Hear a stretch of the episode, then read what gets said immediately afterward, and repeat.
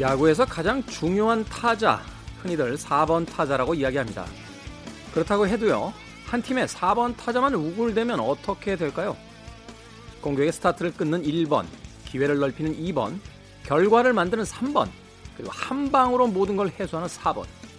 5, 6번이 다시 진루하고 7번이 받쳐주고 의외성의 8번을 거쳐야 마지막 9번에 새로운 기회가 도달합니다. 모두 4번 타자가 될 필요는 없다는 뜻이겠죠. 우리는 저마다의 자리에서 내 몫의 등번호를 달고 환상의 라인업을 이루고 있는 건 아닐까요? 김태훈의 시대음감 시작합니다.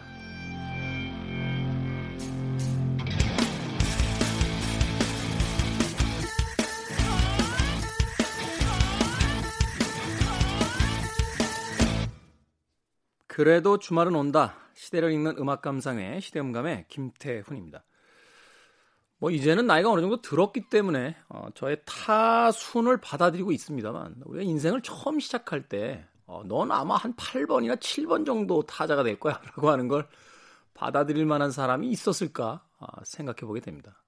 그렇지 않나요? 야구 선수뿐만이 아니라 뭐 모든 종목에서 자신이 어떤 걸 결정하고 자신의 인생을 시작할 때 나는 분명히 4번 타자가 될 수 있어 라는 큰 꿈을 가지고 시작을 하죠. 근데 생각해 보면 통계적으로 4번 타자가 될 수 있는 사람이 몇 명이나 될까요? 제가 가끔 어, 대학생들 앞에서 특강을 할 때 그런 이야기를 해요. 여러분들이 무엇을 계획하든 그대로 되지 않을 거다. 어, 또 어떠한 선택을 하든 반드시 후회할 거다. 인생이란 원래 그런 거다.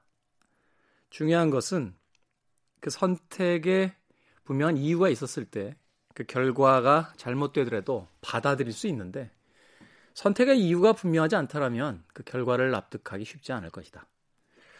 뭐 그런 거죠. 쉽게 이야기해서 야구를 좋아한다라면 그죠? 비록 4번 타자가 되지 못한다 할지라도 7번이나 8번에서 자신의 역할을 다하며 그 야구를 즐길 수 있지 않을까 하는 생각이 듭니다. 다른 이야기가 아니고요. 어, 국회의원 선거 이야기입니다. 네, 금배지를 목 놓아 외치선 분들이 300명에 예, 가깝게 이제 다시 국회로 새롭게 들어가십니다.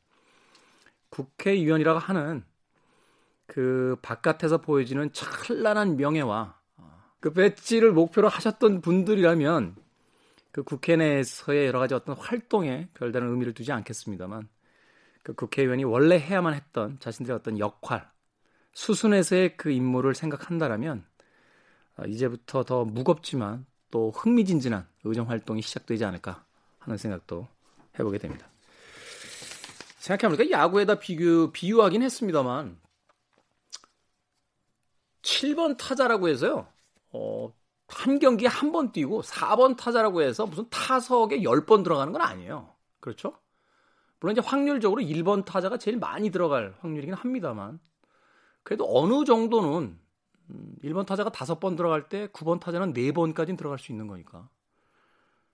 그리고 이 타순이라는 것도 생각해보면 어제까지의 기록이잖아요. 오늘 누가 얼마나 잘할지는 모르는 거예요. 그죠? 또 매번 4번 타자라고 해서 앞에 말로 상황만 항상 오겠습니까? 9번 타자라고 해서 매번 앞에 주자가 없는 경우가 펼쳐지는 것도 아니고요. 중요한 건 이제 준비가 되어 있느냐, 자기 앞에 기회가 왔을 때 그것을 살릴 수 있느냐, 뭐 이런 게 되지 않을까 하는 생각이 드는군요. 예. 그래서 내가 한 7번이나 8번 치는 것 같아요. 어제까지의 기록은 별로 안 좋았습니다만, 네, 오늘부터 다시 한번, 네, 저도 심기일전 해보도록 하겠습니다. 자, 김태현의 시대음감, 시대 이슈들 새로운 시선과 음악으로 풀어봅니다. 토요일과 일요일 오후 2시 5분, 밤 10시 5분 하루 두 번 방송됩니다. 팟캐스트로는 언제 어디서나 함께 하실 수 있습니다. 자, 수순이 어떻게 되건 타순이 어떻게 되건 음, 아홉 음, 명이 있어야 펼쳐지는 그 야구처럼 음, 국회의원 여러분들도 좋은 팀워크로 새로운 국회 이끌어 주시길 부탁드리겠습니다.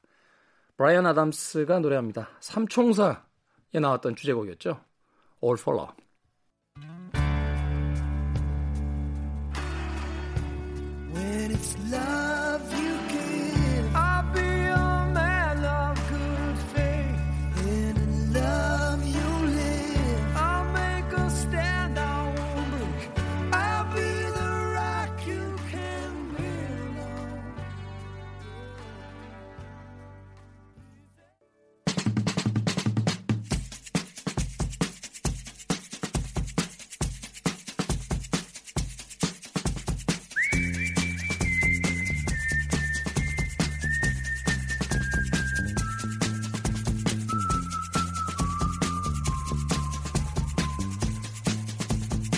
한 주간 사람들이 많이 본 뉴스 그리고 많이 봐야 하는 뉴스를 소개합니다. Most and Must KBS 댓글 읽어주는 기자들 김기화 기자 나오셨습니다. 안녕하세요. 안녕하세요. 자, 참고로 지금 저희가 방송 녹음을 하고 있는 시점은 4월 17일 금요일입니다. 현재까지 나온 기사들과 그 상황을 바탕으로 진행되는 점 이해해 주시길 부탁드리겠습니다. 자, 한 주간 가장 많이 본 Most 뉴스 어떤 뉴스입니까? 타석에서 내려가신 분이 많아요. 이번에. 타석에서 내려가신 분. 아까 오프닝에서 말씀하셨다시피 네. 총선이라는 큰 이슈가 거의 뭐 이번 주에는 가장 많이 본 뉴스였습니다. 그렇죠. 뭐 사실은 이제 코로나 이 사태 때문에 전 세계 이제 그 스포츠 경기들이 다 중단돼 있잖아요. 맞습니다. 볼 게 없어요. 근데 이 총선 개표 방송 때 저도 이제 지인들 몇명 네. 연락이 왔는데 그 조촐하게 이제 모인 자리에서 네. TV 보면서 네. 무슨 저 축구 경기 중계 보듯이 워낙 접전지가 많으니까 맞습니다. 새벽에 계속 엎치락뒤치락 하니까 막 그때마다 지지하는 그 후보들 정당들 막 이긴다는 이야기 들릴 때마다 막 잠을. 못 자고요. 이게 잠시도 이게 그냥 마음을 놓을 수 없는 그런 엎치락 뒤치락 승부가 새벽 한 3시까지 계속 이어졌던 것 같습니다. 그렇죠. 어떤 지역에 따라서는 뭐 거의 그 아침 시간 다 돼서야 맞습니다. 어, 판가름이 나는 경우도 있었고 또 이기고 있다가 그 사전 투표함 열리면서 갑자기 뒤집어지고 그러니까요. 깜짝. 이러면서 네, 하여튼 뭐 굉장히 그 스포츠 경기 같지 않은 뭐. 결과는 일방적인 어떤 결과라고 이제 이야기합니다만 네. 과정에 있어서만큼은 굉장히 박진감 넘쳤던 총선이 아닌가 하는 생각도 들어요. 그렇습니다. 그래가지고 이 저희가 그 뉴스 키워드 얼마나 사람들이 많이 검색을 해봤는지를 봤는데 뭐 민주당, 미래통합당 이런 당 이름도 많이 나왔고요. 또 이낙연, 황교안 같이 중량감 있는 후보들이 어떻게 네. 행동했는지 이거 나왔고 또 이번엔 또 이 막말 이슈가 또 있어가지고 막말 관련된 총선 이슈도 많이 기, 거, 거론이 됐습니다. 네, 지지 정당을 떠나서 이제 그거는 좀 생각을 했으면 좋겠어요. 이번 코로나 그 대처하는 네. 그 시민들의 어떤 의식이라든지 질서적인 어떤 태도에서 네. 이미 이제 국제적으로 우리가 증명했잖아요. 대한민국 시민들 수준이 클라스가 예, 이제 막말 이런 거 하셔서 되는 상황이 아니에요. 아니다. 예. 그렇습니다. 지금 이제 그야말로 이제 시민들이 이제 정치를 바라보는 이제 시각이나 수준이 예전과 다르고 그런 막말 몇 개로 네거티브 같은 걸로 정당을 바꾸지 않을 것이라는 게 이번 선거에서 드러난 게 아닌가 이런 생각이 들었고요. 네. 또 다른 키워드는 어, 재난 기본소득, 뭐 긴급 재난 지원금 이런 이슈가 많이 나왔어요. 이건 아무래도 이제 실질적으로 자기 삶하고 직접적으로 연결되는 그렇습니다. 그런 그리고 이게 또 총선과도 관련이 있는 게요. 네. 어, 총선 이 선거 운동을 진행하면서 각 정당마다 이 긴급 어, 재난 지원금에 대해서 어떻게 전 국민에게 주겠다 이런 식으로 공약을 많이 했거든요. 이게 아직 결정이 된 게 아니죠. 어떤 아닙니다. 방식으로 주겠다는 게. 아직 정해진 게 아닙니다. 이게 사실 좀 혼란스러운 게 네. 당마다 주장하는 게 조금씩 다르고 네. 그리고 또 이제 행정부하고 이제 그 국회 쪽에서 이제 이야기하는 또 민주당 이제 집권 여당 쪽에서 이야기하는 이야기가 또 다르고 하다 보니까 좀 헷갈려요. 이게 100%다 준다는 건지 아니면 처음 안처럼 뭐 70%만 준다는 건지. 잠시 뒤에 설명을 드리겠습니다만 아직 정해지지 네. 않았습니다. 예. 그리고 마지막으로는 이제 지금 가장 사람들이 이제 총선이 끝나고 이제 코로나 이슈는 우리나라가 좀 어느 정도 이제 안정화 단계에 접어들었다고 이제 외신들 평가하고 있지 않습니까? 물론 앞으로도 조심을 해야겠지만 그런데 가장 지금 이제 사람들이 많이 관심 가진 이슈가 이제 소위 이른바 엠번방 사건. 엠번방. 예, 그 텔레그램 성착취물 영상물 사건인데 이거 관련해서 부따라는 또 한 명의 이 조주빈과의 공범자 이 사람이 신상 공개가 되냐 마냐 이거 가지고도 며칠 동안 이슈가 많이 검색이 됐습니다. 결국 됐죠. 그렇습니다. 어, 얼굴 다 이렇게 네. 공개가 되고 네. 어. 참 화가 나면서도 마음이 좀 아프더라고요. 그렇죠. 예, 이게 어떤 양가적 감적 같은 게 네. 어찌됐건 대한민국의 그 젊은인데 네. 왜 이렇게까지 망가져 있는가라는 생각이 들면서 네. 참 여러 가지 생각이 들더군요. 네. 모스뉴스의 가장 컸던 건 이제 총선 압승에 대해서 사람들이 가장 관심이 많았습니다. 네. 그래서 오- 이번 주 이제 어제 오늘 가장 많이 본 뉴스는 뭐냐면 과연 그러면 왜 왜 사람들이 여당을 찍었는가 이번에 왜 찍은 것 같아요? 저도 잘 뭐 확실히 이게 사실 정답이 음. 찍은 사람들마다 마음속에 한 개씩 있는 거 아니겠습니까? 이게 사실 정답은 없죠. 왜냐면 찍은 사람들의 이유가 하나일 리는 없으니까 그렇습니다. 사람마다 다 다를 테니까. 근데 제가 생각한 생각과 이 지금 언론에서 가장 컸다고 생각하는 이슈랑 좀 비슷해서 소- 음, 같이 말씀을 드리자면 아무래도 이번에 코로나 사태를 겪으면서 사람들이 아 어떤 정부에서 어떤 정책을 어떻게 실시하는가가 나의 삶에 얼마나 이게 영향을 끼치는지를 확실히 깨달은 것 같아요. 네. 그래가지고 어 이른바 그 정, 정치 효능감이라고 하지 않습니까? 정치가 나에게 얼마나 영향을 끼치는가를 이제 많이 알게 되고 행정부가 제 역할을 했을 때 네. 코로나 같은 비상 시기에서 어떻게 대처할 수 있고 얼마나 잘 컨트롤할 수 있는지를 이제 시각적으로 그렇습니다. 체험적으로 이제 본 거죠. 그렇습니다. 그러니까 초반에는 뭐 왜 초반에 중국에서 뭐 이거 막지 않았니 뭐 이런저런 이슈가 많이 있었지만은 시간이 지나면서 사람들이 아 그래도 이 정도면 우리 정부가 잘하는 것 같다라는 생각이 많이 올라왔고 또 하나는 외- 외신 같은 경우에 이번에 약간 굉장히 우리나라를 집중을 조명을 했잖아요. 한국 시민들이 최근에 이렇게 BBC를 많이 본 적이 있습니까? 근데 이 사람들이 무슨 생각하냐면 지금 특히 총선 기간이기 때문에 네. 우리나라 언론에 대한 불신이 심해요 기본적으로 그래서 우리나라 언론이 뭘 보도를 해도 아 이거는 뭔가 얘네의 어떤 정치적 의도가 있을 거야 이렇게 불신이 깊단 말이죠 그렇죠. 그래서 우리나라 같은 경우에는 전 세계적으로 언론에 대한 그 시민들의 불신이 굉장히 높은 편입니다 근데 그래서 이제 그걸 이제 양쪽에서 이쪽에서는 정부가 잘못했다라고 보도가 자꾸 나오고 다른 쪽에서는 정부가 잘한다 보도가 나오는데 그럼 누구 말을 믿어야 되지 이런 생각이 들고 있는 와중에 외신에서 외신에서. 외신에서 어, 한국의 코로나 대응을 배워야 된다. 그 음. 외국 정치인들이 그런 얘기를 하니까 뭔가 정치적 이해관계가 얽혀 있지 않은 외신들이라면 믿어도 되겠지 뭐 이런 생각이 드는 거예요. 그렇죠. 그리고 그게 어, 어떤 한 외신에서만 나온 게 아니라 그 여러 해외의 외신에서 일관적으로 나왔던 어떤 메시지였고 그렇습니다. 그리고 이제 그 언론들이 다시 한번 생각해 봐야 되는 게 지금 이제 21세기고 디지털 시대잖아요. 맞습니다. 그 과거처럼 정보를 독점하던 시대가 아니기 때문에 네, 그리고 대한민국이 이 교육 수준이 굉장히 높아서 맞습니다. 이제 고등학생들만 돼도요 외국의 영어 기사를 읽습니다. 보다 더 잘해요 애들이. 그러니까 더군다나 뭐 번역기 다 나와 있고 그럼요. 뭐 더군다나 이제 SNS 같은 경우에 워낙 또 학식 높으신 분들이 바로바로 외국에서의 기사, 논문 이런 걸 다 분석을 해가지고 올려주시거든요. 그러니까 사실은 최근에 제 주변에도 그 뉴스 안 보고 SNS로 뉴스를 취사 선택한다. 또내 예. 주변에 그 SNS 친구들이 보내주는 뉴스를 가지고도 충분하다 이렇게 이야기하시는 분들도 있더라고요. 그렇습니다. KBS 9시 뉴스 좀 봐주시기 바랍니다. 그런데 그 보수 쪽에서는 또 어떻게 이번 그 총선을 이끌어 가고 싶어 했냐면 이 조국 이슈를 계속 끌고 가고 싶어 했단 말이에요 그동안에. 그게 가장 이제 휘발성이 강했으니까. 그렇습니다. 그래가지고 원래는 이 조국 전 법무부 장관 이슈에 관련해서 민주당 지지층들이 등을 돌릴 것이다 이번 총선에서 그런 얘기가 많았어요. 중도층 중도층이 이제 이반이 나올 것이다라고 생각을 했는데 그래서 이번에 그 정권 심판론 이걸 처음에 들고 나왔단 말이죠. 뭐 조국이냐 국민이냐 선택해라 뭐 이런 식의 프레임이 많이 나왔었어요. 그런데 알고 보니 사람들이 그거에 별로 관심이 없었습니다. 관심이 없었고 이제 반응을 안 한 거죠. 네. 생각해 보면 그 저- 정권 심판론이라는 프레임이 좀 낡은 어떤 이야기인 것 같고 그리고 이제 물론 이제 그 종부세 문제 때문에 네. 그 강남 쪽에서는 이제 뭐 서울에서.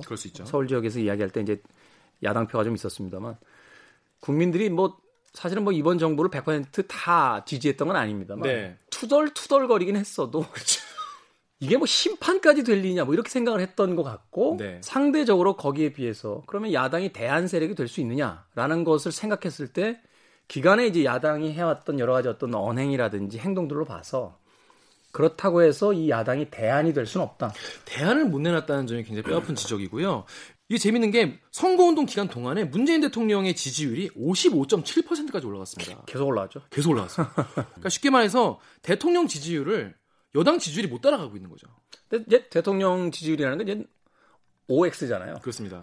근데 이제 정당 지지율은 뭐 다른 당들도 좀 있으니까. 네네. 뭐 근데 그 정도로 정권이 지금 어 지금 코로나 이슈나 이- 이전 이슈에 대해서 잘 대처하고 있다는 기대가 이렇게 많은데 여기다가 이제 정권 심판론을 들이대미니까 이건 약간 패착이 아니었냐 이런 분석이 나오고 있습니다.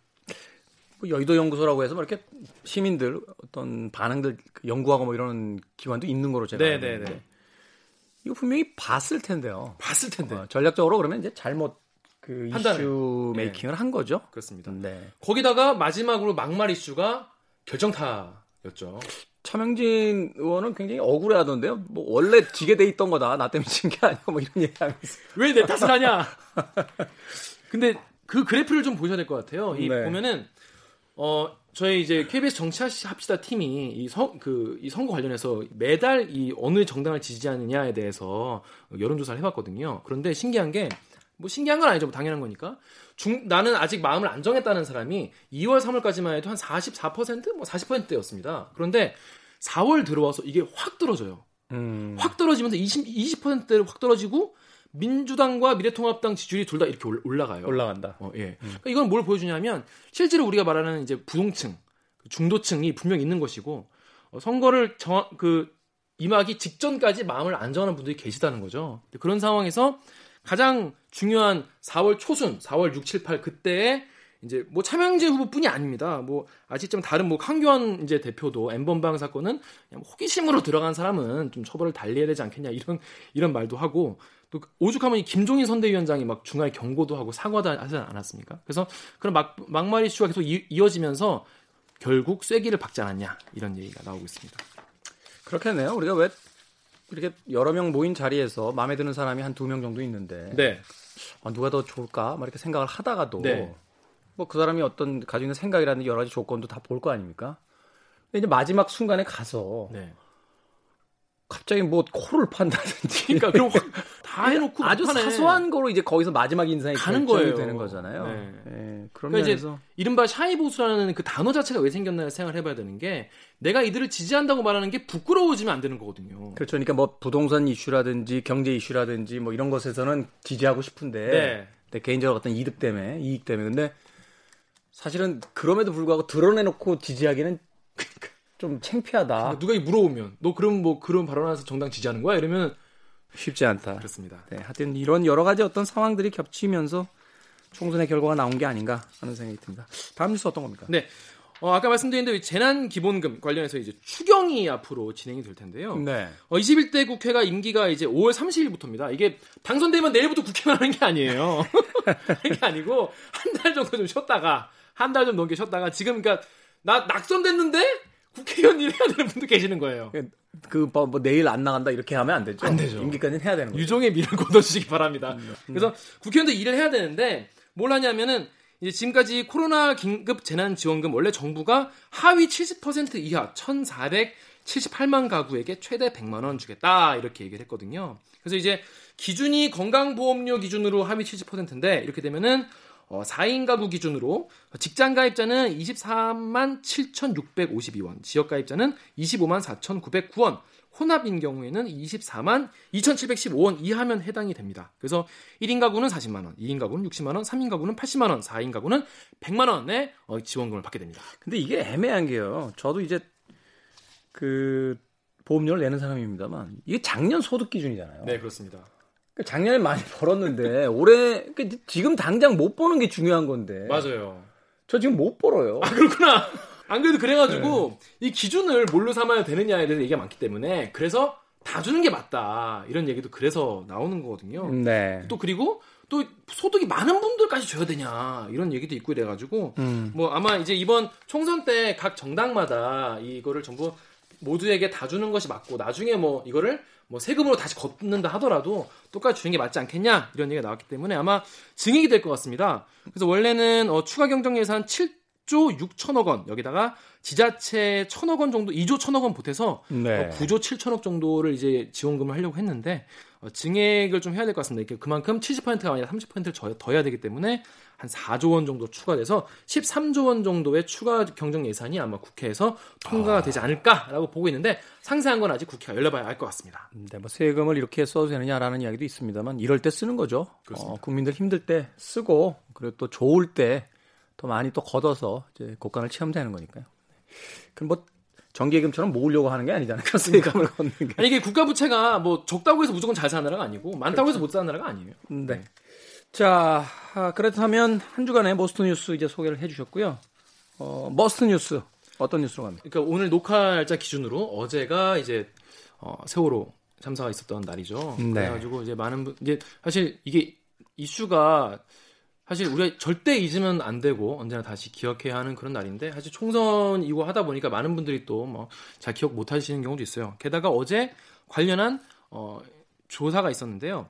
조대환 전 세월호 특별조사위 부위원장이 세월호 진상조사 방해 의혹과 관련된 조사를 받기 위해서 검찰에 출석을 했습니다. 네. 이분이 뭘 했냐면은 이제 특조 이 특별조사위원회의 부위원장으로 파견이 됐어요. 부위원장으로 선정이 됐는데 그 당시에 새누리당, 그러니까 지금의 미래통합당이죠. 당시 새누리당의 추천으로 부위원장에 갔는데 가서 그러면 이제 조사가 잘 되도록 해야 하지 않습니까? 네. 그게 아니라 특조위 설립 단계에서 해양수산부 파견 공무원 3명에게 너 돌아가라고 복귀를 지시하고 음. 또 예산도 축소를 시키고 이런 거를 진상조사를 방해한 혐의를 오히려 받고 있습니다. 그래가지고 당시에 이 세월호 유가족 측에서 추천한 이석태 위원장이라는 분이 있는데 이분이랑 사사건건 충돌을 하면서 계속 이 세월호 진상조사를 방해해야 한 것 아니냐 그런 혐의로 이번에 검찰 조사를 받게 됐습니다. 뭐라고요? 그 본인 본인의 본인은 이제 본인이 이제 민정수석이었거든요. 그 이후에 그래서 뭐 세월호 7시간 의혹에 대해서 숨기려고 하는 의혹이 있지 않냐 이런 얘기를 기자들이 물었어요. 나올 때 그랬더니 어, 세월호에 대해서 말이 많고 음모가 많은데 그거는 다 나, 누군가가 지어낸 얘기에 불과하다라고 하고 세월호 침몰에 대해서 뭐 책임감을 느끼지 않냐 이런 얘기를 하니까 그거는 국가 책임이 없다. 국가 책임 운운하는 것은 다 전체주의적인 사고다 이렇게 말을 했습니다. 논리가 너무 비하가 아닙니까? 현장에 있었던 기자들도요. 아, 또 되묻고 싶은데 이게 논리가 있어야 되물을 수가 있는데 너무 당황하면은 되물을 수가 없을 정도로 막막했다고 합니다. 이 부분에 대해서는 좀 한번 생각해봐야 될 것 같아요. 이 세월호에 대해서 물론 이제 뭐 정치적으로 견해를 달리하는 분들도 분명히 있긴 아, 있습니다만 그럼요. 조대환 네. 전 세월호 특조위 부위원장이잖아요. 네. 그러니까 말하자면 그 당시의 직책이 특별조사위원회의 부위원장, 그러니까 특별조사를 하는 사람인 거죠. 잘 하도록 도와주고 그죠? 본인이 거의 주체인 거죠. 네, 근데 특별조사를 잘 하도록 간 사람이 공무원의 숫자를 오히려 줄이고 더 증, 증언을 해달라고 이야기한 것도 아니고 그렇죠. 그리고. 예산안을 더 달라 조사를 더 잘하고 싶다가 아니라 조사를 해야 될 사람이 알아서 예산을 줄여버리고 그렇습니다. 이거는 말하자면 이 세월호라고 하는 어떤 그 어, 사안을 떠나서 이게 세월호가 아니라 하다못해 저 뭐 동네에 있는 저 호- 호당 인, 네. 인구 조사를 하는 데 있어서라도 그렇죠. 맡은 일인데. 자기가 맡은 일에 대한 일종의 방임이잖아요. 그렇죠. 그죠? 그렇게 봐야 되는 거 아닌가요? 그러니까 상식적으로 잘 이해가 안 되는 거죠. 보통 공무원들은 내가 맡은 일의 어떤 사이즈를 더 키우고 싶어 하고 이거에서 뭐 본인이 뭔가 성과를 내고 싶어 하고 이게 이게 당연한 거 아니겠습니까? 근데 그렇죠. 오히려 이거를 방해하고 막고 그만하자고 하고 계속 이 특조위기는 되게 편향돼 있다. 뭐 음. 이런 식의 주장을 계속 하다가 자기가 그냥 물러났어요. 회사에서 시장 조사하라고 그랬는데 직원들 다시 돌려보내고 자기 팀에 있던 사람들 그러니까요. 쓰라고 한 예산 안 쓰겠다고 다 줘버리고 그래서 검찰은 뭘 보고 있냐면은 이런 것 이런 일련의 이런 행동 자체가 본인이 혼자 그렇게 생각해서 한 건지 아니면 당시 박근혜 청와대가 개입돼 있는지 이런 부분에 대해서 어, 조사를 한다고 합니다. 음, 네, 알겠습니다. 자, 한 주간의 Most and Must 어, 많이 본 뉴스와 많이 봐야 할 뉴스 오늘 네. KBS 댓글 읽어주는 기자들 김기화 기자와 함께했고요. 고맙습니다. 네, 고맙습니다.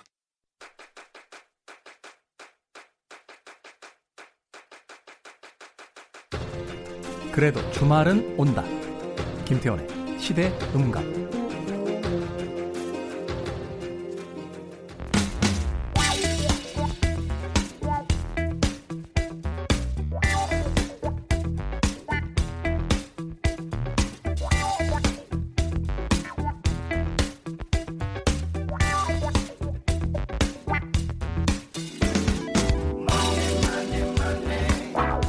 친구에게 뭐 하냐고 물었더니 해외 선물 시장을 체크하고 있답니다. 동료에게 뭐 하냐고 또 물어봤더니 국제 유가를 확인하고 있답니다. 언제부터 우리가 매일 국제 유가를 체크하고 해외 선물 시장을 들락거리게 된 걸까요? 우리의 일상에 수많은 변화를 가져다 준 코로나19는 전 국민을 투자자로 바꿔놓기도 합니다. 이 시대 우리가 주목해야 할 경제 이야기 돈의 감각 경제 유튜브 채널 슈카월드의 진행자 경제 전문 크리에이터 슈카 전석재 씨 나오셨습니다. 안녕하세요. 안녕하십니까. 저는 사실 주식 잘 몰라서요. 어, 이 시간을 통해서 많이 배우고 있는데 동학 개미 운동이라는 단어가 등장했을 때만 해도 이게 되겠어? 하는 생각을 했거든요. 네. 이게 되더라고요. 어 되고 있습니다. 예, 이게 그 전 세계에 비해서 주가 빠지는 속도가 느려졌고 그다음에 이제 방어를 굉장히 잘하고 있다며요. 어 방어를 잘하는 정도가 아니라 지금 바닥에 왔다가 세계에서 가장 많이 반등한 나라 중에 하나입니다. 참 대단하네요. 이렇게 빠르게 반등하리라고는 정말 아무도 생각하지 못했을 것 같아요. 제가 물론 그 이 투자자분들을 폄하하는 건 아닙니다만 어, 기업을 살리기 위해서 들어갔다기보다는 이제 이게 또 하나의 기회가 되지 않겠느냐 네. 뭐 이런 생각도 좀 많이 있으셨을 것 네. 같아요. 그럼에도 불구하고 결과론적으로 네. 우리 기업들이 지금 버틸 수 있는 어떤 힘이 좀 돼주는 건 사실인 거 아닌가요? 사실입니다. 지금 뭐 우리가 수많은 경험으로 위기가 오면은 회복이 되더라. 그런 경험적 어떤 사실을 바탕으로 실제로 기업의 어떤 시가총액을 받쳐주는 역할을 우리가 했기 때문에 뭐 우리가 뭐 동학 개미 운동 그러면 안 좋은 뜻으로만 뭐 받아들일 필요 없는 것 같고요. 우리 경제를 우리 국민들이 개인들이 많이 좀 떠받쳐줬다, 지켜줬다 이런 의미로 받아들이면 될 것 같습니다. 네, 그렇군요. 아무튼 좀 이 코로나 19를 통해서 전 세계인들에게 우리가 다양한 어떤 메시지를 보내고 있는 것 같아요. 방역 체계뿐만이 아니라 뭐 민주주의의 실험대라고 할 수 있는 뭐 총선, 네. 거기다가 이제 뭐 이 주식 시장을 방어하는 방법 뭐 이런 것까지 야 정말 그 우리나라 역사에서 이토록 창의적이었던 시기가 있을까 싶을 정도로 정말 여러 가지 일들을 자부심 있게 해나가고 있습니다. 자 오늘은 어떤 이야기부터 시작을 해볼까요? 예, 오늘은 우리나라 말고 지금 바다 건너 미국에서 가장 큰 이슈가 되고 있는 기업을 하나 가져왔습니다. 항공 산업 중에서도 어떻게 보면 대명사급으로 커진 보잉의 얘기인데요. 야, 이거 진짜 관광 산업들이 지금 뭐 결, 그 결정타를 먹고 있으니까 네. 타격을 엄청나게 받고 있으니까 당연히 이제 그 매개가 되는 이 항공사들 지금 말하자면 이런 거 아니에요? 신제품을 사가는 나라가 없을 거 아니에요? 사가는 나라가 없죠. 사가는 나라가 없을 뿐만 아니라 이 신제품의 가격이 너무 비싼 신제품입니다. 사실은 한 대가 비행기 같은 경우에 그렇죠. 천억짜리인데요. 이게 뭐 몇 대만 안 팔려도 매출이 수천억이 없어지는 거니까 이 비행기 만드는 제작 업체인 보잉으로는 엄청난 위기가 왔다 이렇게 보시면 될 것 같습니다. 그렇겠네요. 이게 뭐 커피라든지 뭐 그 어떤 볼펜 같은 작은 어떤 공산품들을 이렇게 어, 팔거나 뭐 기호품을 파는 데들은 단가가 얼마 안 하니까 네. 매출이 조금 떨어져도 이제 버틸 수 있는 부분들이 있는데 네. 비행기는 한 대가 뭐 수천억, 뭐 수백억. 예, 뭐, 뭐 이렇게 되니까 쉽게 얘기해서 어, 매출이 한 절반 정도 떨어졌어요. 그러면 얼마? 그럼 한, 한 5천억, 1조, 막, 막 이렇게 되는 거 아니에요? 보잉은 사실 이 코로나로 인한 위기 정도는 버틸 수 있는 회사였어요. 보잉이라 그러면 세계에서 우리가 타고 다니는 상용 항공기를 만들 수 있는 회사가 사실 두 개밖에 없습니다. 음. 하나가 보잉이고 하나가 유럽에 있는 이제 에어버스라는 회사인데요. 네. 사실상 두 개 회사가 뭐 둘이 나눠서 과점, 독점하고 있는 시장이라고 보면 되는데 그 이유가 있나요? 전투기 만드는 회사는 굉장히 많잖아요. 많죠. 예, 뭐 프랑스에 나, 라팔도 있고 뭐 여러 가지 있는데 록히드 마틴이 가장 대표적인 네네. 회사라고 할 수 있는데 군용기 시장은 그렇게 돼 있는데 일단 민간 상용기 시장에서는 유럽에 있는 많은 회사들이 합쳐진 게 에어버스거든요. 네. 보잉하고 싸우기 위해서 보잉이 워낙에 경쟁력이 셌기 때문에 그러니까. 그 외의 회사들은 그 기술을 따라가지 못해서 사실상 도태가 됐다고 보면 되고 시장 자체가 에어버스와 보잉이 거의 뭐 나눠 가지고 있는 상황입니다. 특히 항공기 같은 경우는 가격이 비싸기 때문에 우리가 조금 뭐 안전을 좀 포기하고 조금 싼 걸 산다. 뭐를 좀 포기하고 조금 낮은 가격을 산다. 이런 게 안 되거든요. 그렇죠. 이거는 왜냐하면 작은 사고가 그냥 바로 직격탄이 되기 때문에 그렇죠. 가장 비싸고 가장 좋은 거를 사게 되는 대표적인 시장이기 때문에 가장 훌륭한 품질을 가진 두 개 회사만 살아남은 시장이다. 이렇게 보시면 될 것 같습니다. 음. 그러니까 보잉의 가치는 사실은 이번 코로나 위기 터지기 전까지 주가가 정말 많이 올랐던 그러니까 세계 최우량 기업 중에 하나였습니다. 1년에 버는 돈도 조 단위가 넘어갔었고 지금 받아놓은 선 수주 물량이라고 그러죠. 7년치 물량을 이미 다 확보를 했었거든요. 어. 게다가 한 대가 천 대짜리인데 뭐 7년치 뭐 4천 대, 5천 대를 받아놓으면은 거의 400조 어치의 주문을 미리 가지고 있는 400조요. 400조죠. 우리나라 1년 예산이 한 500조 되지 않습니까? 그렇죠. 얘는 이제 한 7년, 10년에 걸쳐서 그 정도 수준 물량을 확보를 하고 있는 거죠. 왜냐하면은 최근에 LCC라고 해서 그 근거리 비행하는 비행사들이 많이 생기면서 네. 짧은 거리를 오가는 비행기 수요가 굉장히 많이 늘었어요. 그렇죠. 항공사들이 느니까 우리도 뭐뭐 에어 저지라든지 뭐, 뭐 어디를 강 플라이 강원 이런 데가 생기면은 다 비행기가 필요하지 않습니까? 그렇죠. 그걸 살려면은 결국 보잉 아니면 에어버스 두 개밖에 없었던 거죠. 음. 그래서 보잉이 사실은 뭐 망할 수 없는 회사, 심지어 이런 평가를 받았었는데 또 관광 산업은 점점 커지는 산업이었고. 커지는 사업이었죠. 네. 주가도 엄청나게 올라가고 있었고. 근데 보잉이 여기서 이 위기에 오기 전에 정말 큰 실수를 합니다. 항공을 만 항공기를 제작하는 회사라면 사실 안정성에 목숨을 걸어야 되는 거거든요. 그렇죠. 안전, 안전, 안전 무조건 안전이 제일 중요한데 이런 근거리 비행사들이 짧은 거리를 가는 덩치가 약간 작고 기름을 조금 덜 먹는 그런 비행기들을 굉장히 많이 요청을 했어요. 그러다 보니까 이런 수요를 맞추기 위해서 737 맥스라는 기종을 새로 만들었습니다. 네. 737이면 좀 작은 거겠네. 이게 좀 작고 네. 좀그 컴팩트한 스마트한 그런 비행기를 만들어서 광고를 많이 하고 이걸 중점적으로 만들어서 팔았는데 문제는 너무 급하게 이수에 맞춰서 팔다 보니까 기존의 비행기 한 대 제작해서 만드는데 뭐 3년, 5년, 6년이 걸렸다면은 이건 뭐 반년, 1년도 안 되는 세월에 뚝딱뚝딱 해서 냈던 거예요. 네. 그러다 보니까 기, 비행기에 기체 결함 문제가 발생을 했습니다. 아, 그러니까 이제 공급을 맞추기 위해서 좀 생산 라인을 그 무리하게 가동시키다 보니까 설계를 너무 빨리 했던 거죠. 어. 이- 게다가 비행기라는 거는 다 비슷해 보이지만 크기가 작아지고 커짐에 따라서 이 조절해야 되는 변수들이 굉장히 많거든요. 굉장히 많다라고 그러더라고요. 뭐, 뭐, 우리가 뭐 양력이라든지 뭐 꼬리 날개 심지어 크기에서부터 모든 걸 세밀하게 다 계산을 해서 해야 되는데 가장 최고였다던 보잉이 거기서 실수를 범하면서 기- 기억이 나실지 모르겠지만 2018년에서 2019년도 사이에 비행기가 두 대가 떨어지는 사고가 네. 발생을 합니다. 그래서 왜 전 세계 그 항공기 쓰는 비행사들 다 비상 걸렸잖아요. 다 비상 걸리고 처음에는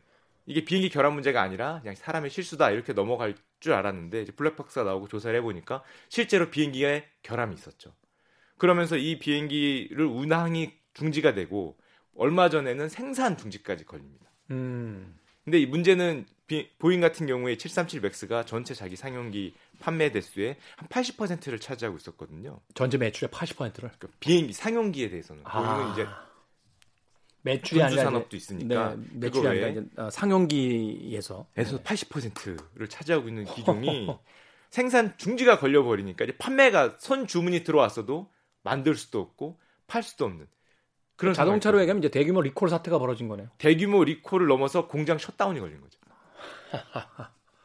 거의 뭐 우리나라 뭐 현대차로 치면은 가장 메인 되는 것들이 생산 shutdown이 걸리니까 수십 거의 10만 명 넘는 인원을 고용하고 있었는데 순식간에 다 멈추게 되고 그래서 작년에도 이러다가 어렵지 않냐라는 내용 말이 좀 나오고 있었어요. 네. 근데 문제는 그 상황에서 코로나까지 한번 더 터지니까 이제 뭐 기존에 있던 물건이 팔리지도 않고 들어왔던 주문이 취소되게 생겼고 만들었던 것도 만들지도 못하고 판매도 안 되고 완전 보잉 전체가 지금 뭐 움직이지도 못하고 그 돈 잘 벌던 그 잘 나가던 회사가 한 번에 파산 이야기까지 심지어 나올 정도로 어려운 상황으로 빠지고 있습니다. 네. 이게 근데 그 단순하게 이제 미국에 있는 항공사 하나의 문제가 아니잖아요. 이게 말하자면 전 세계에서 이제 보잉 비행기를 쓰는 그 항공사들이 다 굉장히 많고 네. 또 그걸 기반으로 한 관광 산업부터 뭐 여러 가지 어떤 비즈니스들이 또 이루어지는 건데 이 거대 회사가 사실은 위기 상황에 봉착을 하게 되면 네. 이후에 뭐 AS 문제부터 시작해서 쉽게 이야기해서 네. 어떤 산업을 이제 더 확장시키려고 할 때 이제 공급되는 비행기의 어떤 그이 공급 양도 그렇고 네. 여러 가지 복합적으로 걸리는 거 아닙니까? 아, 그럼요. 보잉 같은 경우는 그 관련된 그 업체들까지 다 합치면 뭐 200만 명 이상을 얘기하고 있거든요. 네. 고용 관련자들이. 그러니까 어마어마한 산업 구조를 이루고 있고 또 사실 보잉 같은 경우는 코로나 위기만 왔다 그러면은 절대로 그 파산의 내용이 나올 수 없는 회사였거든요. 이게 지나가면 어차피 비행기는 많이 팔릴 테니까. 근데 문제는 이 비행기 결함이라는 거는 이 신뢰의 문제가 걸려 있기 때문에 그 전까지는 최고라는 평가를 받았던 보잉이 보잉으로 갔던 수요가 이제 반대로 뭐 에어버스로 간다든지 그러니까 아니면 보잉에 대해서 신뢰가 내려간다든지. 이 자동차 같은 경우는 리콜 같은 게 걸려도요. 그렇게 심각한 부분이 아니면 저도 얼마 전에 타고 다니던 차 그 뭐그 에어백 리콜이 이렇게 들어왔는데 아니, 좀 조심해서 타고 시간 날 때 고치지. 이렇게 생각을 하는데 비행기는 결함이 있다라 그러면. 그렇죠. 그 절대 아, 예, 그 타기 전에 항공기 그 보잖아요. 네. 내가 타는 비행기가 좀 그건가? 이거 사는 심각한 문제니까. 그럼요. 예. 그러면 상대적으로 좀 유럽 쪽에는 에어버스 주가가 좀 덜 빠졌죠. 당연히 덜 빠졌고 근데 문제는 이 보잉이라는 회사가 미국 입장에서 보면은 망해서는 안 될 회사거든요. 미국뿐만이 아니라 뭐 전 세계적으로 많고 됐네. 근데 이제 미국 회사니까 미국 정부 입장에서 보면은 반드시 살려야 되는 회사 중에 하나입니다. 이거는 그냥 항공사가 무너지는 거는 뭐 그럴 수 있다고 쳐도 다른 회사가 대체하면 되니까 거기 뭐 부품 집어넣는 거, 케이터링 서비스 들어가는 거, 뭐 여러 가지 다 걸려 있겠네요. 다 걸려 있죠. 음. 뭐, 뭐 델타 같은 항공, 뭐 아메리카 에어라인 같은 항공은 뭐 망하더라도 다른 항공사가 대체하면 되는데 항공기를 제작하는 회사는 이게 기술의 문제가 있기 때문에 아 그러네요. 이거 이제 저 국가 주력 산업이군요. 기술이 주력 관련돼 있기 산업이죠. 때문에. 예. 어떻게 보면은 이게 국가 방위 산업에 군수 산업도 하기 때문에 있을 수도 있고 망해서는 안 되는 회사인데 지금 이렇게 주가도 거의 한 7, 80%까지 폭락을 했습니다. 폭락을 하고 그러니까 정부는 이걸 살려야 된다. 그래서 엄청나게 지원을 하려 고 그러는데 보잉 입장은 그 주주가 또 뒤에 있지만 보잉 CEO들의 입장은 이런 정부 입장을 알고 있거든요. 아 너희는 우리를 절대 버릴 수 없을 거야. 못 버려. 못 버려. 그러니까 지원을 받는데 아주 배짱 좋게 받고 있습니다. 배짱 좋게. 더 국가 줘. 국가가 이만큼 지원해 줄게 그러면 그거 가지고 안 돼. 아 그거 가지고 안 돼. 더 줘. 국가가 뭐 담보를 내놔라 그러면 아 무슨 담보냐. 우리 담보 없어. 담보 없어. 주식 못 줘. 우리 뭐 근로자들 월급 너희들이 좀 대신 내줘. 이런 식으로 이제 배짱을 부리고 있는 상황이거든요. 경제라는 게 참 재밌어요. 제가 아는 분 중에 한 분이 이제 그 큰 사업을 하시면서 이제 건물이 하나 있는데 이 건물이 꽤 비싼 거예요. 네. 건물의 한 90%가 은행 대출입니다. 예. 그분이 이제 술 드실 때 가끔 농담처럼 하시는 얘기가 자신은 쓰러지면 119보다 은행 지점장들이 먼저 오신다. 돌아가시면 안 되니까. 뭐 그런 이야기를 하는데 네. 바로 그런 이야기인 거죠, 지금. 저 지금 뭐 트럼프 행정부 입장에서는 보잉 같은 경우는 정말 무너질 수 없는 회사하고 지원을 무조건 해야 되는 상황인데 그렇다고 또 너무 묻지마 지원을 하면은 이게 국민 세금인데 국민 또 대선도 걸려 있고 국민들이 날카로운 눈으로 또 쳐다보지 않겠습니까? 트럼프 입장에서는 지금 발등에 불이군요. 발등에 불이죠. 음. 지원은 해줘야겠는데 뭔가 담보나 이런 안전한 거좀 받고 싶고 보잉 입장에서는 조금 더 좋은 입장으로 지원을 받고 싶으니까 지금 뭐 줄다리기를 하고 있는 상황이고요. 그, 이제 그, 그러다 보니까 이제 사람들의 또 시선은 사실 저희 같이 주식을 보는 사람들은 아 이게 보잉 주가가 엄청나게 많이 빠졌으니까 매력적일 수 있죠. 매력적일 수 있는데 사람만 나면 이제 엄청난 이익을 또 가져올 수 있으니까. 근데 이게 망할까봐 파산을 하게 되면 정말 이제 큰 문제가 되지 않습니까? 뭐 속된 말로 이제 휴지 조각이 되는 거죠. 휴지국이 될 수 있죠. 어. 우리로 치면 법정 관리로 들어가거나 그럴 가능성이 현재로서 있는데 지금 행정부하고 이 기업하고 줄다리기를 저렇게 하고 있으니까 옆에서 보는 사람 입장에서는 상당히 아슬아슬한 느낌을 받고 있습니다. 자 여기서 들어가셨습니까? 안 들어가셨습니까? 아 저는 제가 얘기하는 저는 이제 제가 얘기할 땐 제가 펀드 매니저실을 마찬가지고 얘기하는 주식들은 자기가 들어가면 안 돼요. 아, 그 펀드 매니저실에도 제가 투자하는 주식은 제가 투자하면 안 됐습니다. 아 그러니까 이런 거네요. 그러니까 어떤 직업의 윤리일 수도 있고 일종의 어떤 뭐 태도일 수도 있지만 내가 들어간 주식은 이제 공적 방송에서 얘기하지 않는다. 얘기를 한 다음에 들어가야 되는 거죠. 한 다음에 예, 이제 그 펀드 매니저들 마찬가지인데요. 애널리스트도 마찬가지입니다. 자기가 레포트를 공표를 하면 이게 좋을 것 같아요. 공표를 한 다음에 다 보고 나면 들어가야 됩니다. 자기가 먼저 사놓고 이거 좋을 것 같아요.라고 발표하면 가격을 올리는 것 같은 아 그러니까 받을 수 어, 그 일종의 저 주가 조작이 될 수 있겠네요. 주가 조작이 될 수 있죠. 어, 아, 또 compliance 그런- 의무인데요. 그런 게 있군요. 물론 뭐 저 같은 사람이 보잉을 얘기한다 그래서 한 tick도 안 변할 것 같긴 한데 뭐 뭐좀 그런 건 있어요. 워낙 큰 회사라 예. 약간 좀 저희가 못 들어본 회사였으면은 이게 네. 예, 저희가 이제 색안경을 끼고 볼 수 있겠습니다. 이게 보잉이기 때문에 어떻게 전망하세요? 어, 지금 일단 이런 어려움을 겪는 회사들이 사실은 굉장히 많습니다. 많죠. 지금 제가 보잉만 얘기했는데 또 뭐 제가 개인적으로 많이 얘기했던 거는 크루즈 업체들도 굉장히 안 좋거든요. 크루즈 업체 이게 역시나 그 관광 쪽에 다 관련돼 있는 경계선을 넘는 산업들. 네. 예. 이동에 관련돼 있는 산업들. 특히 크루즈는 또 그냥 이동도 아니고 관광 이동인데 한 번에 3천 명씩 타고 이동하지 않습니까? 네. 요즘에 사회적 거리두기를 하는데 배에 3천 명이 들어가면은 뭐 있을 수가 없는 일이니까 크루즈선은 완전히 shutdown이 돼 있는 상황이고 크루즈선이 더군다나 그 이 코로나 초기에 어, 일본부터 시작해서 이제 그 몇 번 그 사건들이 나면서 네. 굉장히 오명을 뒤집었었잖아요. 그리고 맞습니다. 심지어는 이제 내리지도 못하게 그 거의 반감금 상태가 돼버리니까 거기에 대한 어떤 공포가 굉장히 커졌더라고요. 그쵸. 7박인 줄 알고 갔는데 뭐 한 달 동안 갇혀 있다든지 그런 생각 그런 상황이 이루어졌기 때문에 근데 이제 코로나 산업의 가장 큰 문제는 배값이 너무 비싸고 승무원들이 막 1000명, 2000명 그럽니다. 배 하나에. 근데 그게 열몇 척씩 갖고 있거든요. 기업들이. 그러면은 이게 움직이지 못하면은 이 배도 또 다 대출로 산 배인데 배 한 척에 수천억 뭐 이렇게 되지 않습니까? 쉽게 해서 은행 이자 많이 내야 되고 고정 비용으로 그 인건비들 많이 나가야 되고 유지비 내야 되고 한국에 또 정박하면 정박료 내야 되고 막 여러 가지가 복잡하고 고정 비용이 너무 큰 거죠. 음. 커도 너무 크기 때문에 뭐 크루즈 관련 기업들은 주가가 뭐 거의 10분의 1 토막이 지금 나고 있고요. 게다가 이 기업들의 가장 큰 문제는 보잉 같으면은 미국 정부가 이걸 안 살릴 수 없다 그래서 무조건 지원을 할 텐데 크루즈 기업들은 또 그 정도까지 덩치는 또 아니거든요. 조선 산업은 사실 뭐 우리나라가 이제 최고 강국 중에 하나이긴 합니다만 뭐 불량품이 뭐 많다 뭐 이야기는 있습니다. 중국도 하고 있고 뭐 일본도 할 수 있고 뭐 이러니까 좀 만들 수 있는 나라가 좀 많이 있는 거죠. 게다가 조선 차라리 배를 만드는 회사라면은 직간접적으로 2차 벤더, 3차 벤더들에서 뭔가 산업이 이루어지는데 크루즈는 배를 만든 배를 사와서 그걸 여행시켜주는 어떤 그런 입장이 용도가 하나밖에 없으니까. 어. 이 정부 입장에서는 좀 순위가 뒤로 밀리는 거죠. 제조업체들에 음, 비해서 음. 고용 인력도 상대적으로 작고 적고. 아우 그러다 보니까 이 만약에 코로나 사태가 길어지면 또 어려움을 겪지 않을까 이 계속 고정 비용이 밀려서 파산하지 않을까 이런 우려가 굉장히 또 커지고 있습니다. 그러네요. 그 사실 이제 부산 쪽에서 이제 일본 운항하던 페리오 같은 경우도 이 코로나 초기에 사태 초기에 이제 제일 먼저 직격탄을 맞았잖아요. 그러면서 어, 여러 가지 어떤 그 문제들이 좀 있다라는 이야기가 전해져 왔었는데 보잉사 이야기하다 보니까 크루즈 관광 산업이 당연히 그럴 수밖에 없다라는 또 생각을 예, 네, 해보게 됩니다. 그러다 보니까 이제 미국 정부가 최근에 많이 취하고 있는 게 돈 뿌리기에 나오고 있는데요. 예전에는 어, 천문학적으로 뿌리더라고요. 어, 예전에는 중앙은행이 양적 완화를 뿌렸을 때는 중앙은행은 어차피 금융기관에 뿌리기 때문에 뭐 그냥 그랬나 보다라고 생각을 했는데 이제는 직접적으로 시민들의 주머니에다가 돈을 넣어주고 있거든요. 나와서 돈 쓰라고. 나와서 돈 쓰라고. 이거를 뭐 2조 달러라 고 우리 돈 2,400조를 지금 뿌리겠다. 시민들의 주머니, 미국인들의 주머니에 1인당 뭐 1,500달러, 우리나라 돈으로 200만 원씩 현금으로 꽂아주겠다. 음, 이런 정책을 피고 있으니까 게다가 이게 부족하면 200만 원을 한 번 더 꽂겠다. 음. 두 번까지도 꼽겠다라는